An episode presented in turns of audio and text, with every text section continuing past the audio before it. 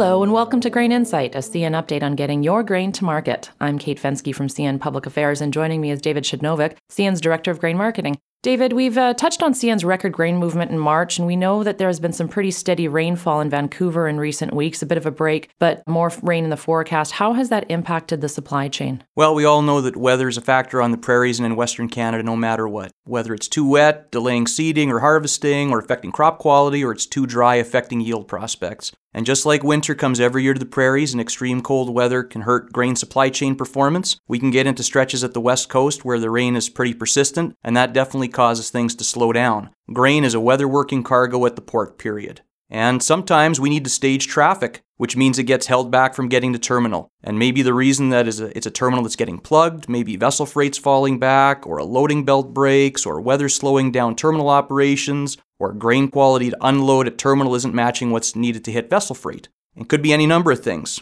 You know, last week, for example, there were terminal space issues at a number of facilities in Vancouver, and CN had to regulate the flow of traffic inbound due to the backlog of traffic that we'd already moved forward and couldn't get unloaded. And that means trains sitting and not moving, you know, not being able to move traffic to manage the flow. So when we stage trains, that means we might hold traffic at the origin where it was loaded or somewhere else along the route, and that stretches out cycle times, and that means it takes that much longer to get those empties back into the country for loading. At the end of the day, that's lost capacity that the grain supply chain isn't getting back. The weekly grain car spotting program that we can deliver in the country is only as good as the number of empties that we can get back from the coast. And obviously, CN wants to keep the trains moving. So, how can we avoid staging traffic?